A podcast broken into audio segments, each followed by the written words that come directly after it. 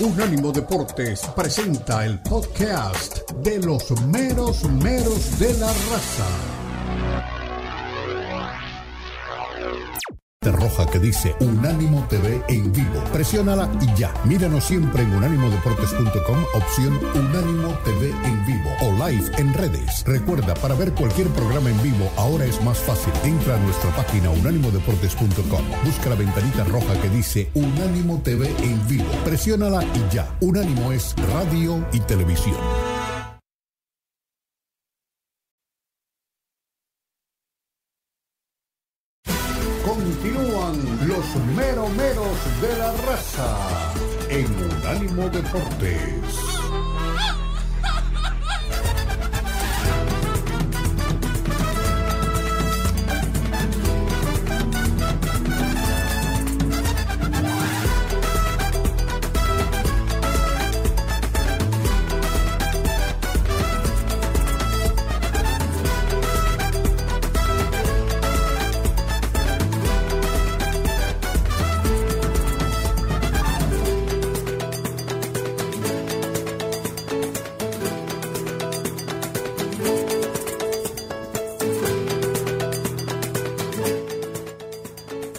Bienvenidos una vez más a los meros meros de la raza a través de Unánimo Deportes en todas sus plataformas.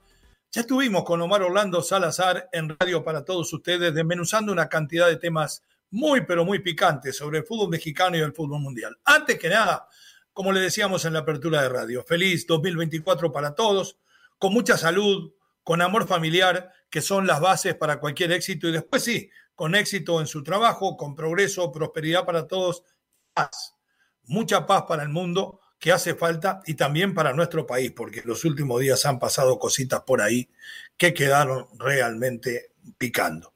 Vamos a meternos en el mundo del fútbol. Como le decíamos, analizábamos las palabras de Paco Palencia, donde dice que hay muchos jugadores en Costa Rica con mejores condiciones que los jugadores mexicanos que juegan en la liga.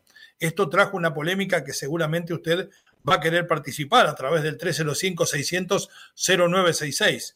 Pero en el fútbol europeo, hace un ratito habló Xavi sobre este Barcelona que visita Las Palmas. La buena noticia que en Las Palmas juega el mexicano Julián Araujo, que está oído la música entre los mejores 11 juveniles sub-21 que juegan en el continente europeo. También juega el Real Madrid y en novedad otro mexicano recibe al Mallorca del Vasco Aguirre. El Vasco se deshizo en elogios para el entrenador italiano. Felicitó al Madrid por su renovación y seguramente le va a querer robar la cartera en el templo sagrado. Partidazo. El partido de la fecha en la Liga Española es entre el Girona y el Atlético. Es de alquilar balcones. El Girona es co-líder con el Real Madrid. Atlético está como a siete unidades y tiene que ganar para arrimarse. Pero otro tema que pensábamos que ya había terminado y que el año nuevo lo ha hecho vigente. Ustedes no sé si conocen, nosotros que vivimos parte del tiempo, porque es la verdad, cuando usted está 10, a 15 días al mes en un país casi vive en él. En España sabemos que se dan las 12 eh, campanadas, cuando llegan las 12 del año viejo y vuelve el año nuevo. La televisión española hace una presentación especial, como hacen algunas televisoras en español aquí, de cuando baja la manzana en eh, Manhattan. De todas maneras, apareció por ahí Jenny Hermoso y a no todo el mundo le gustó. Begoña Gerpe, una conocida periodista española de origen gallego, dijo que estaba ahí nada más porque el único mérito que había hecho era un piquito que había creado discordia con el momento y el problema del trauma de Rubiales. Lo vamos a tocar porque no le sacamos eh, el pecho a las balas. Vamos a hablar de la llegada de Jenny Hermoso a los Tigres y qué pasó que se fue tan rápido de Pachuca. Hablar si hay tanta diferencia entre lo que pagan en España, donde Jenny jugó en el Barça, y vino a jugar en México en el Pachuca y ahora en los Tigres nos vamos a meter también en el fútbol masculino de la Liga Española que arranca en, vamos a decir, en 10 días. Chivas y Américas dan la cara en clausura, Jardín, espalda ancha, un respaldo de hierro. Habla técnico de las Chivas aquí para ustedes. Y lo que puede ser la manzana de la discordia es lo que dijo Santi Jiménez. Creo que fue en una entrevista gentileza de TUDN que vamos a recrear aquí. Amo jugar por México, pero sueño jugar en Boca. Entonces, si ustedes lo entienden, me dicen, porque yo no. Pregunto si juega por amor con México o porque en la Argentina no tenía lugar, porque si ama Boca, es muy fácil armar al almiceleste y si usted tiene condiciones como para jugar en lugar de Julián o jugar en lugar de Lautaro, puede optar para jugar en la selección albiceleste. Pero dejemos que hable el centro delantero nacido en Argentina, nacionalizado mexicano. Eh, hay solo cuatro estrategas en el fútbol azteca que son de origen mexicano, que han nacido en México. Hay, si usted lo ve, 14 entrenadores extranjeros. La pregunta del día es si la corrupción llenó la de entrenadores extranjeros o si realmente no hay capacidad en los nacionales. Y las tres probables respuestas son A, los dirigentes corruptos eh, no fregaron. B, los entrenadores mexicanos son muy malos. C, esta la puse yo porque es lo único que me importa. A mí me importa el Pintita Gago y lo que pase con las Chivas. Habla Mario García, un técnico que nunca dirigió en primera en México a no ser en un pasaje muy corto por el Atlante y sale a tirar con todo. Dice que se tuvo que ir porque en México le cerraron las puertas y que espera triunfar en Costa Rica y ser el técnico de la selección tica. Todo de uno. Hace 24 horas que llegó y ya pide selección. Está por ahí mi queridísimo Omar Orlando Salazar. Le voy a pasar la pelota. Nos vamos a meter en la discusión porque este es un tema escabroso y como siempre lo hemos hecho. Esto no es una promesa, es una forma de vida. Siempre le vamos a decir nuestra verdad. Hay gente por ahí que podemos decir con saña, le tira y destroza todo lo que huela a fútbol mexicano a nivel de entrenadores y de jugadores. Hay otros que por conservar la chamba en cadenas que están relacionadas con la liga dicen que los mejores jugadores de fútbol del nacen en México y que no tienen oportunidad en Europa, que los técnicos mexicanos todos podrían dirigir al Barcelona, esa mentira tampoco se la vamos a meter. Vamos a ubicar en la mitad del camino y lo que pensamos nosotros del talento de los entrenadores mexicanos ¿Qué es lo que pasa en el fútbol azteca con que solamente hay cuatro? Y para aquellos que le tiran siempre, el que trabaja permanentemente desde hace como 18 años es el malísimo, como llaman algunos de ustedes, Miguel Herrera. Los demás van y vienen. Mi querido Mar Orlando, feliz 2024, ¿cómo le va? Siempre trae fruta fresca, tire lo que tenga y opine del tema de por qué en México hay nada más que cuatro entrenadores en primera división en la liga que han nacido en nuestra bendita tierra mexicana. ¿Qué tal? Sí, ¿qué tal, poeta? De nuevo el saludo para usted y para toda la gente que nos sigue no solamente escuchando, sino que también ahora viendo a través de las distintas plataformas. Esos cuatro técnicos que usted menciona, obviamente ya destaca lo de Miguel El Piojo Herrera, el técnico que además ha estado en selección nacional, eh, Diego Mejía, Eduardo Fentanes, Diego Mejía en Bravo de Juárez, Eduardo Fentanes en el equipo del Necaxa, Ricardo Carvajal en Puebla y el Piojo Herrera, que son eh, los técnicos nacionales. Después, los otros 14 técnicos son eh, extranjeros. A ver, Nicolás Larcamón ha sido muy cuestionado, entre otros, por parte de Miguel El Piojo Herrera en una entrevista que le hicieron, porque eh, tiene razón, ¿qué mérito traía eh, Nicolás Larcamón para haber dirigido en el fútbol mexicano cuando dirigía equipos pequeños. Y así como él ha ocurrido con otros tantos. Eh, no se olvide que ganó la CONCACAF, Omar, y hay técnicos mexicanos que hace rato ganan. Es muy fácil tirar piedras cuando uno tiene techo de cristal, tendría que cuidarse mejor. ¿eh? Sí, puede ser. Ahora, hay una curiosidad, y es que hay técnicos extranjeros, técnicos, perdón, mexicanos dirigiendo en el extranjero. Cinco en Costa Rica. Dirigiendo en la actualidad en el extranjero. Voy a empezar por, por, por, eh, el técnico eh, Luis Fernando Tena, que actualmente hace parte de una selección, de la selección de Guatemala. Está, entre otras cosas, también eh, técnicos en la Liga MLS, la Major League Soccer, como Gonzalo Pineda, que dirige actualmente el equipo del Atlanta United. Bien, bien. Eh, y tiene Costa Rica, mire, Mario García, dirigiendo en este momento al Cartaginés. Paco Palencia al Sporting. Javier San Román está en el Municipal de Grecia. Héctor Altamirano en el Herediano. Y André Cerevich está dirigiendo en Alajuelense.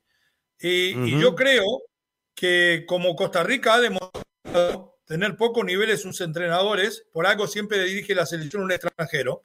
Está bien si estos técnicos mexicanos están por encima del nivel medio de Costa Rica, que vayan a dirigir ahí.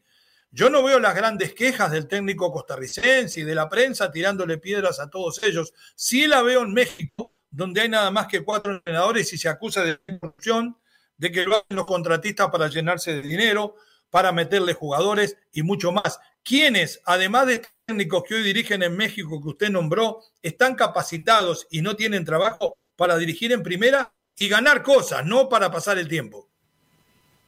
¿Quiénes? Bueno, yo creo que el mismo Tena, ¿no? El mismo Tena es un técnico con capacidad, ¿sí? Eh, ah, me faltaba el nombre de Efraín Juárez. Efraín Juárez, que también está en el fútbol, si mal no me equivoco, en el fútbol de Dinamarca, algo así por allá, porque estuvo también en la MLS y se fue como asistente. Hace poquito teníamos referencia de él. Eh, bueno, no, yo creo que hay técnicos que pueden tener la oportunidad. sin trabajo, eh, yo creo que podría estar Pero lo que pasa es que ya no hay credibilidad. Volvemos al mismo tema.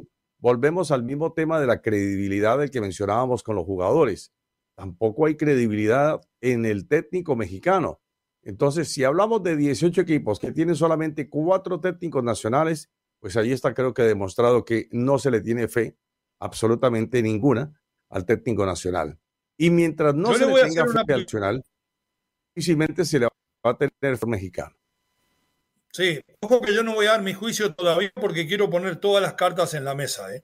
Estoy mirando nada más que eh, algunas, algunas frases para que ustedes vayan en la audiencia jugando con ellas y me digan su verdad. Sinceramente, eh, si era sin equipo, después de haber fracasado en Querétaro como fracasó el Jimmy Lozano, olvídense de que está en la selección y que ganó Copa Oro y cómo la ganó, si hubo arreglo o no hubo arreglo, eso ya no me meto. Si el Jimmy Lozano hubiera estado hasta hoy sin dirigir, después de haber fracasado rotundamente en Querétaro, ¿usted piensa que al América o a las Chivas se le hubiera ocurrido ir a buscarlo para su primer equipo? ¿Sí o no? No, no, no, no. De plano le digo que y no. Y estamos hablando del técnico de la selección, ¿eh? Cuidado. sí, sí, sí. Ahora, porque hablemos de méritos. ¿Qué méritos ha tenido Jimmy Lozano para llegar a dirigir a la selección nacional? Dígame un mérito, uno. Bueno, sí, sí. su papá trabajaba para Televisa y él participó de alguna telenovela. Y bueno, ¿quién es el que decide, Omar? Porque la gente se enoja porque le digo esto. Usted me busca la boca, pero es realidad. Lo dije antes, no hizo ningún mérito antes. y después que se vieron las cartas. Enojarse. La gente no debe enojarse, poeta, porque. Se lo toman personal. a ver, es que, no estamos, es que no estamos lastimando el fútbol mexicano, no estamos lastimando el país mexicano decir las verdades, ¿por qué nos tiene que doler? Yo creo que cuando uno le dicen las verdades, uno tiene que reflexionar sobre esas verdades, sobre lo que están manifestándole a uno y analizarlo. Hombre, sí, tienen razón o no tienen razón lo que me está diciendo esta persona. Yo creo que en este caso lo que hacemos es de la manera más clara, más analítica y no perversa. Si decimos que no tiene credibilidad el dirigente mexicano en su técnico y en su jugador, entonces ¿de qué hablamos de avance y de progreso del fútbol mexicano? No lo tenemos para nada. Por eso, entonces, si la credibilidad no existe en el medio, pues menos va a existir de afuera. A ver, dígame, ¿cuál es, cuál, cuál es la credibilidad que tiene, usted lo mencionaba hace poco en Europa, sobre el futbolista mexicano? Ninguna. Entonces, cuando no hay credibilidad absoluta, pues menos va a haber una base consistente como para poder hablar de una, de una, de una solidez de fútbol. Después de la pausa, además de escuchar a Mario García que se fue y lo aplaudo a buscar su futuro, yo le voy a decir de, mi, de estar en Europa prácticamente compartiendo mi tiempo con el que vivo aquí en mi casa de Miami, lo que se piensa en España en general del jugador mexicano y del entrenador mexicano y del mundo, pero que por música no todo aquello alianza decir de jugadores que pueden tanto brasileños, uruguayos, los colombianos, y que no le dan posibilidad por ser mexicano, yo a eso no les creo. Hay un montón de cosas en el medio que explica por qué. No se le cuando se le dan las posibilidades terminan fracasando. Pero ojo que tengo para los dirigentes, han llenado los equipos de jugadores y entrenadores extranjeros. Vamos a la pausa. Aquí en Los Mero Mero estamos en Unánimo en todas sus plataformas. A la derecha de su pantalla, el código que usted planea y nos lleva a las 24 horas del día con usted. 305-600-0966, número de contacto con la raza. Llame. Seguro que aquí aguantamos. En breve continúan los meromeros de la raza en Unánimo Deportes.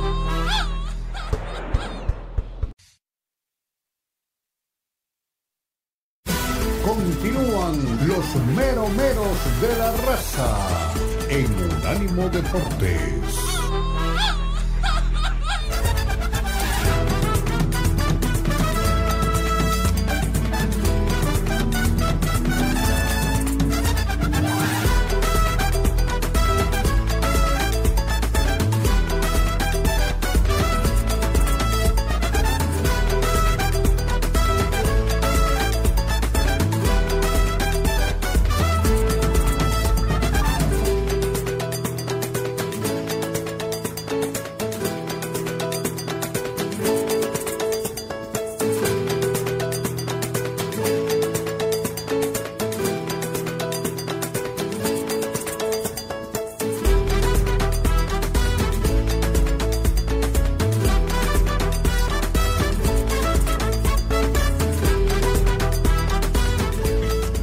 Mero de la Raza, Ánimo Deportes, en todas sus plataformas.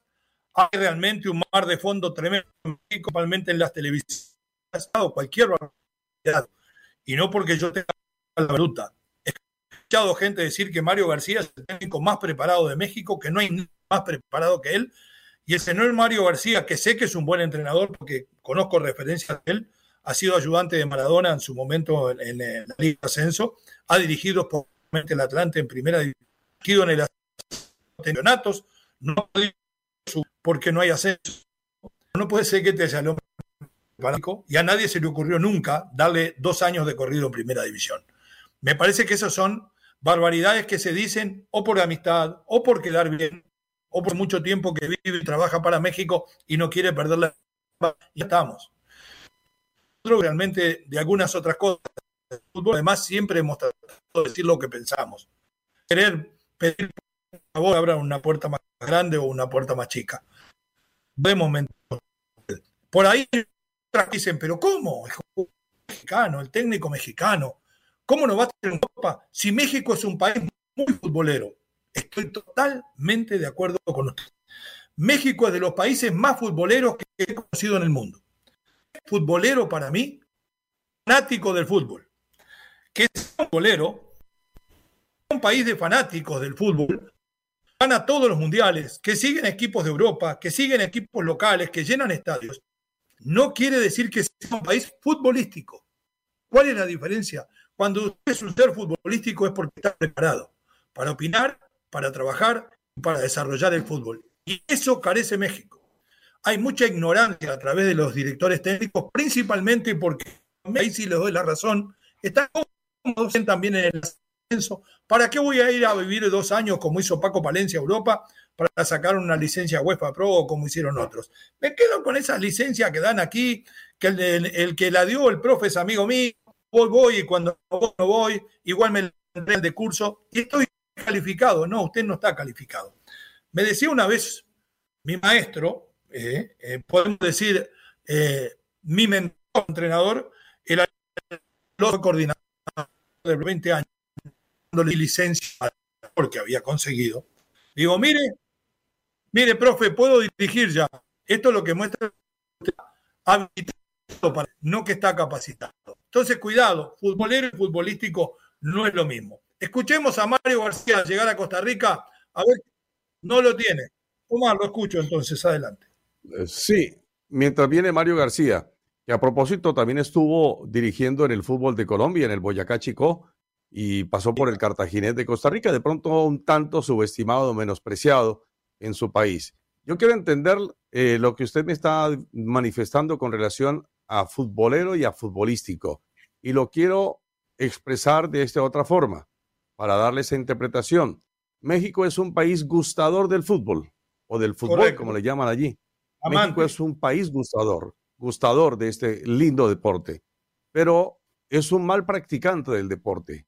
No es un practicante de, fútbol o de fútbol de exportación. Yo le digo fútbol porque la verdad es que lo de fútbol, mm, para mí yo no le veo, la verdad, mayores cosas para acentuarla. Fútbol. o, como le dicen en, en, otras partes, soccer, tampoco. Fútbol, para nosotros fútbol. Entonces, eh, ¿qué quiero significar con ello? Que sí, se habla mucho de fútbol en México, se respira fútbol, eh, se juega fútbol, pero no se juega el mejor fútbol, no se desarrolla el mejor fútbol. Y de pronto por ahí, y no me quiero meter en camisa de once varas, ¿sí? de pronto ahondar más en el tema de, lo que tiene que ver con, con, el, el, tipo biológico que puedan tener los mexicanos, pero eh, en los genes hay de pronto por ahí diferencias en lo que puede ser un futbolista mexicano, un futbolista uruguayo, un futbolista argentino, un futbolista brasileño. Son otro tipo de cosas eh, en cuanto a complexión física, en cuanto a mentalidad. Hay un juego de, cantidad de cosas detrás de esto eh, que llamamos fútbol, porque nada más está para medirlo en la cancha, en el hombre por hombre, muchas veces, ¿sí? No quiere decir que el futbolista mexicano sea malo, pero hay diferencias con relación a otros. Ahora le voy a explicar. Sí, sí, pero eh, es un tema un tanto complejo para, para que la gente no, no nos vaya a malinterpretar ni a malentender, no, no. Eh, y, el, y, y, atención a esto, ¿eh? porque tal vez en el fútbol no, te, no sean los mejores, pero en otros deportes, en otros deportes México marca una pauta impresionante. Hablar de boxeo, cuántos campeones ha tenido. que tiene un biotipo. Hablar de atletismo. Tiene un biotipo para esos deportes. Le voy a explicar eh, lo que piensan en el jugador. Eh, eh, la lista gol para todos. no me importan esos números porque hay países con mayores poblaciones.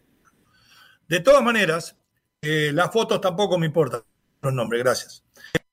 lo que le voy a decir que me los generalmente. Y, en el, equipo abajo, como, eh, tenemos tres jugadores mexicanos. Los, preparamos en nuestro equipo por dos.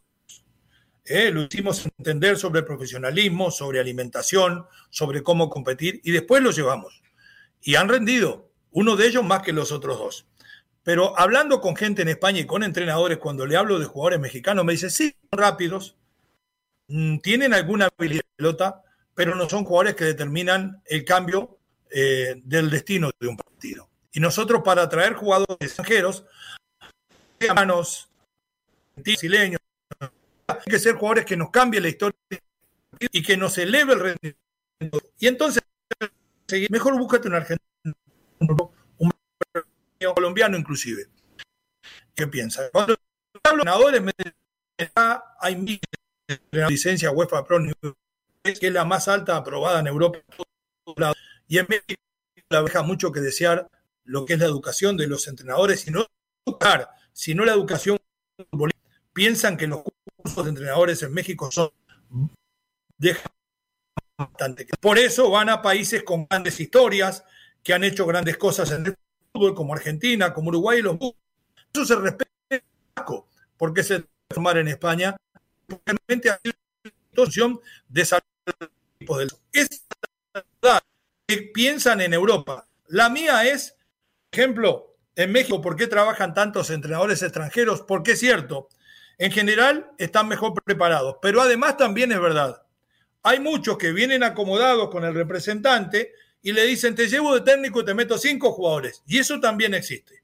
Pero no existe solo con el técnico extranjero, existe también con el técnico mexicano, Mar. Ese es un mal del fútbol mexicano y de todos los fútbols donde hay mucho dinero en juego. Entonces no tiremos solo que el que acomoda es el extranjero, porque el nacional también acomoda. Sigue siendo la capacidad y la capacitación la gran diferencia, Omar. Lo escucho.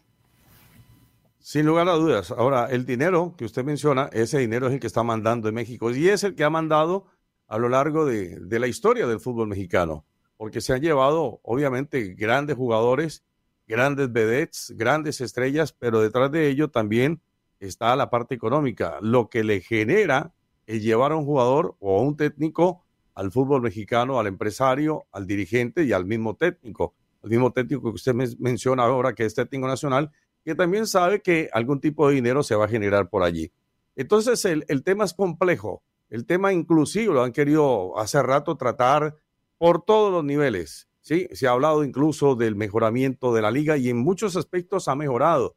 El desarrollo, la dinámica. Que pongan el descenso y el ascenso para que el jugador vaya y compita, para que el técnico tenga que planificar para salvarse. Esa forma de. Usted le quita competitividad o competición y no hay, como usted dice, esa, ese aprendimiento específico, ¿eh? porque no lo van a encontrar, porque van a jugar por nada, porque juega la América, Chivas, eh, Tigres, Monterrey y alguno más por el campeonato y los demás hacen la plancha, Omar. Así nadie mejora. Claro, claro.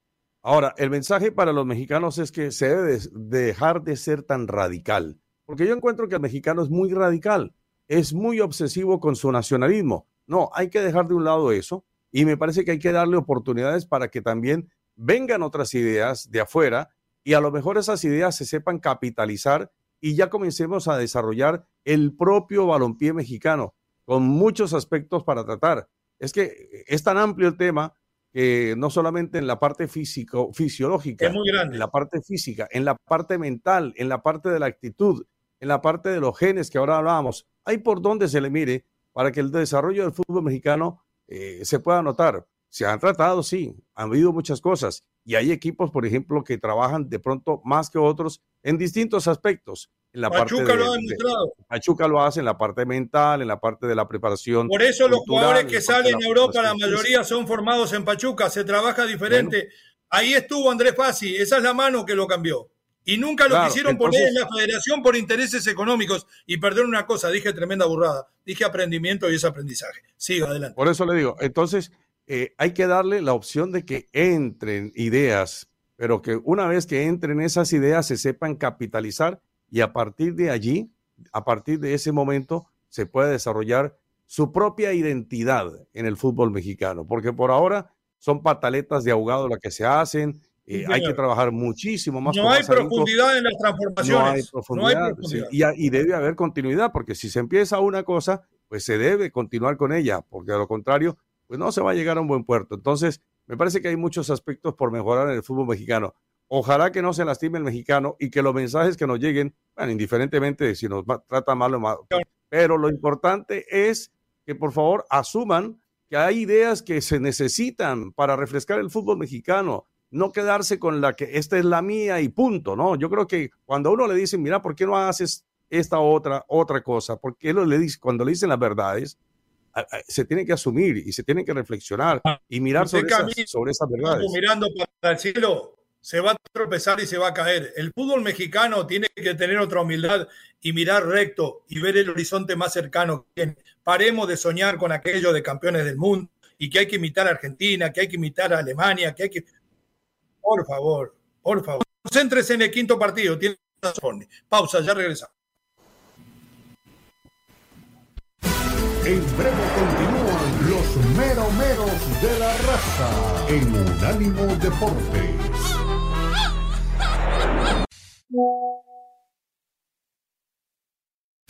Continúan los meromeros de la raza en Unánimo Deportes.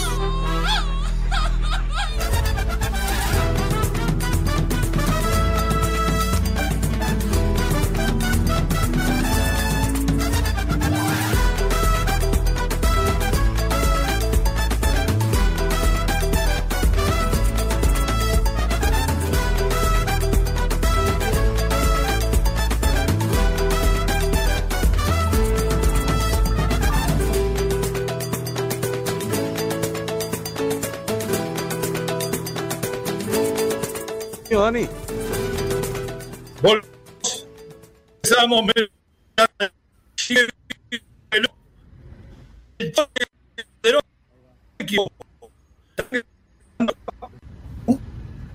Muy bien. Ese es el arribo. Ese es el arribo de quién? De. De Santi. De Calderón. Del Chicote. Del Chicote Calderón. El Chicote Calderón. Muy concentrado, ¿no? Ahí mirando debe ser su, su iPhone, su celular, y esperamos que esa concentración la tenga en el América, si es que finalmente termina recalando en el América. Que para otros, entre otras cosas, eh, yo he revisado cualquier cantidad de opiniones de hinchas del América, de hinchas de Chivas, y la mayoría, la mayoría no están de acuerdo con el fichaje del América, ni simpatizantes del América, ni simpatizantes de las Chivas. Del Chicote Calderón para la América. Es una cosa que eh, la verdad es que la imagen que dejó el Chicote Calderón fue terrible, fue terrible. Es que crea fama y después cómo te sacan los cuervos, ¿eh? Increíble. Ahora, Omar, no sé si ahí me está captando bien, porque tuvimos algún problema tecnológico. El Chicote Calderón entra dentro del mismo canasto que, que, entra Alexis Vega, al cual Cruz Azul no ha querido contratar, porque le ha puesto en su contrato eh, por cualquier incumplimiento de, sobre lo que es la disciplina del club, inmediatamente se disuelve el vínculo. Me imagino que el América habrá hecho lo mismo con Chicote. Dicho esto, mi amigo Santiago Baños, al cual tengo tremendo aprecio y al cual lo banqué en los momentos difíciles, cuando todo el mundo decía fuera Baños, y yo sabía que él había aprendido muchísimo con Miguel Herrera, debe haber hecho este trabajo además de los directivos. Pero me pregunto, ¿de qué va a jugar Chicote Calderón? Porque si lo pone de volante por fuera, en esa posición está Quiñones. Si usted lo pone de lateral, tiene a Chavita Reyes y a Fuentes, que ha sido titular indiscutido en el equipo campeón. Creo que viene para pelear por una posición. De todas formas, las características futbolísticas de Chicote creo que se avienen mucho más al fútbol que hoy despliega la América el que desplegaba Chivas. Lo escucho, Mar, en este impasse que hemos hecho en el tema anterior. Sí, mire, yo estoy de acuerdo con que el ser humano tenga una segunda oportunidad y quizás hasta una tercera. Pero cuando eh, el ser humano termina, sí, cuando el ser humano cae y cae y cae, difícilmente va a salir de ese medio de podredumbre en el que se ha sumergido. Y, el mismo Chicote tiene que reconocer, hacerse un autoanálisis y mirar los aspectos en los que ha fallado, en los que ha incurrido de, de, todos los errores en los que haya cometido. Pero muchas veces también es el medio, ¿no? El medio ambiente que le rodea. Eh, yo digo, de pronto por allí eh, mucho más pesado el ambiente de Guadalajara que el mismo del DF. Así que por ese lado puede ser positivo el cambio para el Chicote, pero más que cualquier otra cosa, mirando el ambiente, la atmósfera, lo que le rodean, los amigos, etcétera, etcétera, es el mismo jugador el que tiene que tomar eh, una medida y el que tiene que asumir que es su, vida la que está en este momento en desarrollo y que cuando caiga cuando caiga y cuando, cuando muchas veces ha caído y ha pasado con otros seres humanos, nadie mano, nadie da la mano, olvídese de eso. O sea, el único que le puede ayudar es el, el que cuando se mira al espejo y allí mismo decirse, tú eres el que me puedes ayudar, yo mismo me tengo que ayudar. Ese es el caso del Chicote Calderón. Él se tiene que ayudar. Ahora yendo a las Águilas de la América, ya para pelear la posición, bueno, le tocará meterse con todo en el partido, en los entrenamientos, ganarse la posición, porque no va a ser fácil, como usted lo menciona, estar adentro de la cancha en la titular. Sí, eh, y un chicote que con todo lo que pasó en algún momento, Chivas lo metió al ruedo por encima de los indisciplinados anteriores. Le costó mucho más a Alexis Vega volver, él fue titular inclusive en aquel partido que se perdió en su momento con los Pumas. Chicote tiene 26 años, eh. cuidado que tampoco es un hombre que va entrando en el ocaso de su carrera. Creo que lo que hizo América bien fue darle la oportunidad porque tiene muchos años y seguramente esa cláusula debe estar en el contrato. Y como decía Scott Masterer, la noticia mata Rondown. Ya nos metimos en el tema de los grandes, nos metimos en el tema del América y vamos a meternos en el tema de las Chivas. Alexis Vega mm. no ha podido todavía ir a Cruz Azul porque Cruz Azul le exige esa cláusula de disciplina y además pagarle bastante menos en el contrato. Pero ¿a qué apuestan las Chivas? A ver qué dice Fernando Gago, cómo espera ganar. Muy importante, muy importante a nivel desde mm, de lo que significa la institución, de, estar en una institución tan grande, eh, con el respeto que eso merece y también por la, por la forma que, tengo de trabajar, de la forma de, de manejarme que tuve siempre en el fútbol, creo que se me va, lo entiendo, eh, he jugado en equipos grandes, he dirigido equipos grandes, entonces también la responsabilidad la entiendo y la, la llevo de esa forma. Eh, el fútbol mexicano tiene su, su encanto. He analizado varios partidos de, Chivas y también de, la liga en sí. Eh, es un equipo, es una liga que se juega muy dinámica, que, aprovecha mucho todo lo que sean transiciones, de tener esos, esos ataques directos. y el jugador mexicano tiene su jerarquía, creo que ha crecido muchísimo en los últimos años bastante, desde el 2010, creo que fue el partido de que estaba la golpe, 2010, 2010, 2006, perdón, 2006, eh, creo que, que, ha evolucionado muchísimo su juego, tiene unos jugadores con, con una calidad muy buena, saqué de todos los técnicos que tuve en mi carrera, he sacado cosas. Eh, cosas buenas, cosas malas, pensando en esto se puede hacer, esto no esto no me gustaría hacerlo, esto sí. Entonces creo que el conocimiento y el aprendizaje pasa por todos los entrenadores. De la forma de, que más, más, a gusto me sentí y que más a gusto me sentí jugando fueron con dos entrenadores, con Luis Enrique y con Gabriel Heinz. Fueron los dos entrenadores que, me marcaron y me marcaron también el estilo de, de lo que uno pretende en el entrenamiento diario. Bueno, yo creo que más claro no canta el agua. Eh, más claro no es el agua, perdón. Eh, me parece que lo de Fernando Gago es, eh, es buenísimo por en el sentido de lo ecléctico, de la filosofía de extractar de, de aquí y de allá, de los técnicos con los que ha trabajado, sus mejores ideas para plantearlas dentro de la cancha. Eso está bien. Y la lectura que hace del fútbol mexicano me parece que también es apropiada, acertada. Y ya lo mencionábamos con anterioridad, sin haber escuchado a Gago. si hay algo que tiene como particularidad el fútbol mexicano es la dinámica. Se juega muy dinámico. Quizá eh, dentro de lo que tiene que ver con Latinoamérica es eh, el, fútbol mucho más rápido, más activo en la cancha, la que tiene la Liga Mexicana, en comparación incluso con grandes ligas como la misma Liga Argentina, como la misma Liga de Brasil, sí, que son, digamos, que son las ligas top de Sudamérica pero México tiene, tiene esa condición, se juega muy alegre, muy dinámico, eh, la verticalidad, las transiciones, eso está bien por el fútbol mexicano. Y podría haber una contradicción en el análisis que ahora hacíamos, ¿cómo así? Que no es el fútbol de exportación, pero tienen un fútbol mucho más dinámico que eh, los países mencionados. Sí, puede ser una contradicción, pero es así. Y bueno, lo que tiene Fernando Gago para dirigir a la Chiva de Guadalajara, pues seguramente que le faltarán conocimientos, es normal, todavía es un técnico joven, pero eh, debe estar completamente ya apropiado de todo lo que ha sucedido con el equipo, con su anterior entrenador, con el plantel que tiene, con los jugadores con los que puede disponer. Eh, de eso no me cabe la menor duda. Ahora, de trasladarlo a la cancha, de las ideas a la cancha, allí es donde está el tema, que los jugadores asimilen, asuman lo que les quiere proponer el técnico Fernando Gago.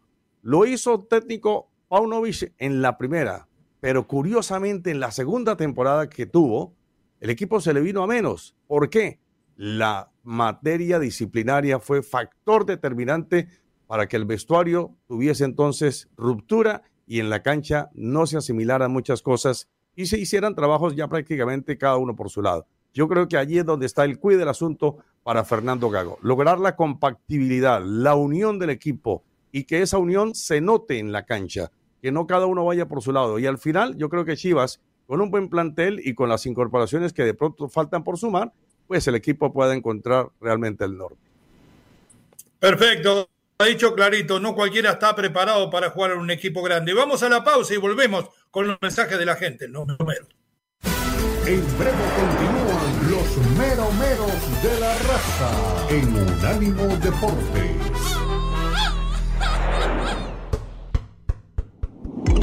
Unánimo Deportes tiene su propio canal de YouTube para que nos escuches y nos veas. Unánimo Deportes en YouTube. Míranos, míranos.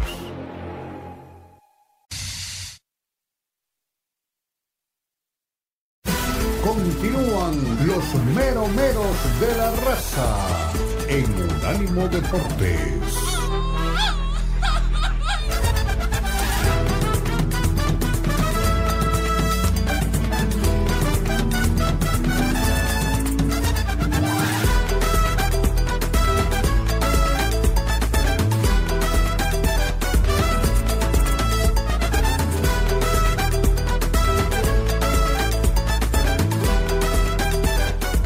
Empezamos en los meros meros. Vamos con los mensajes de la gente, Dani, con los audios ya.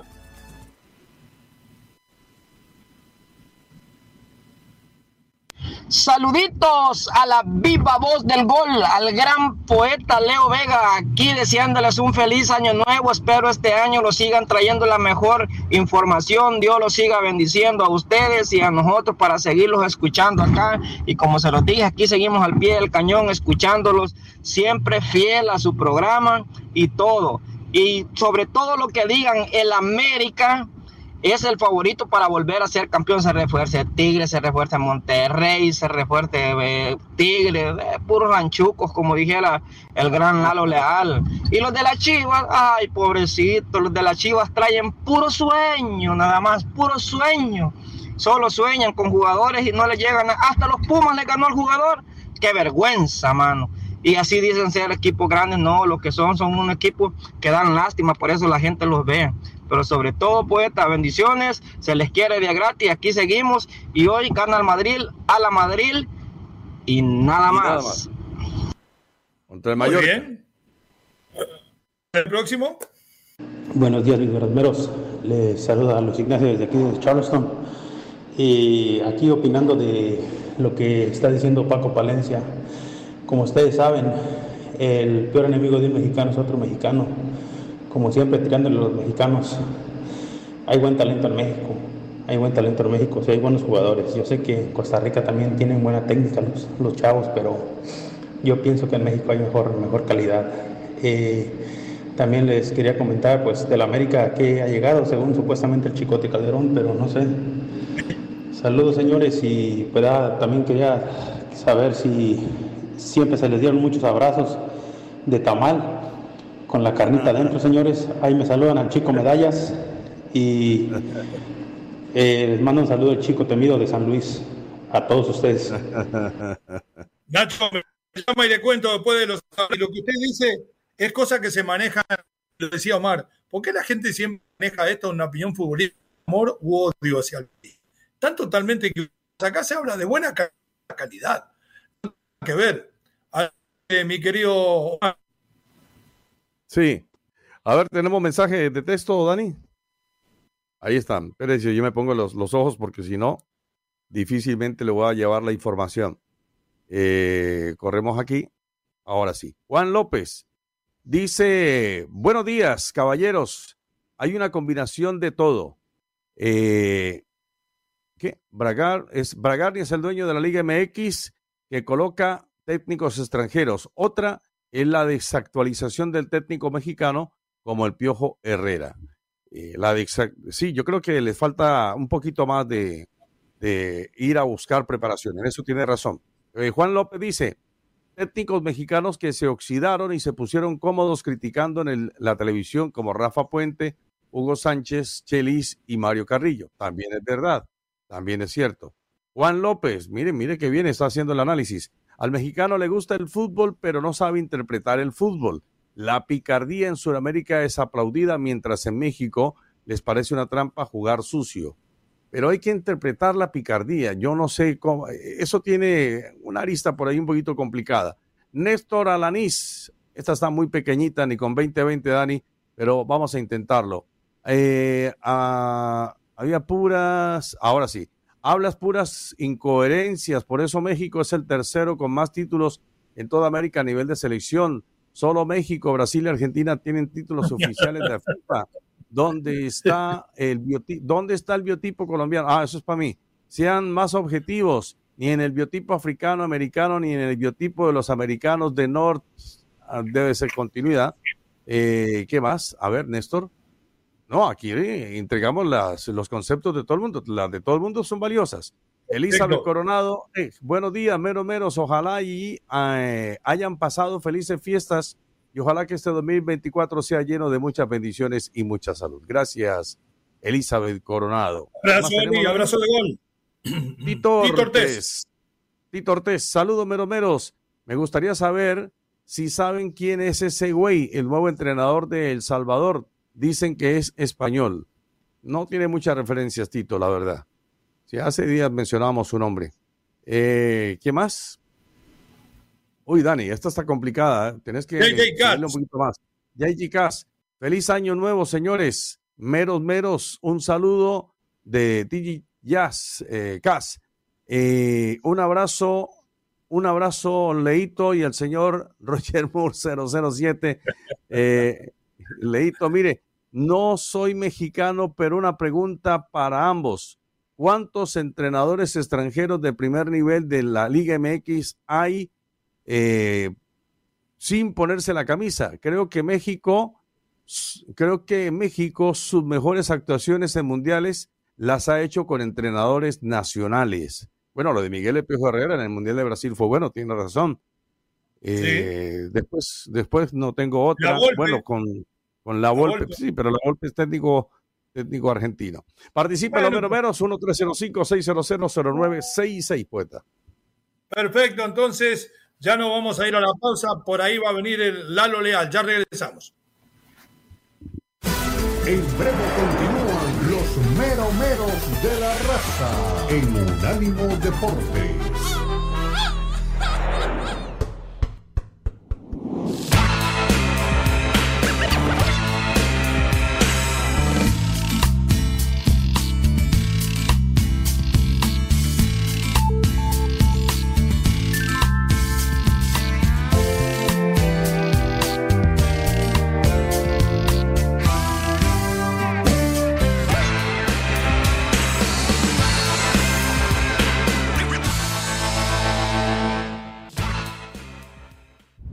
Unánimo Deportes Radio.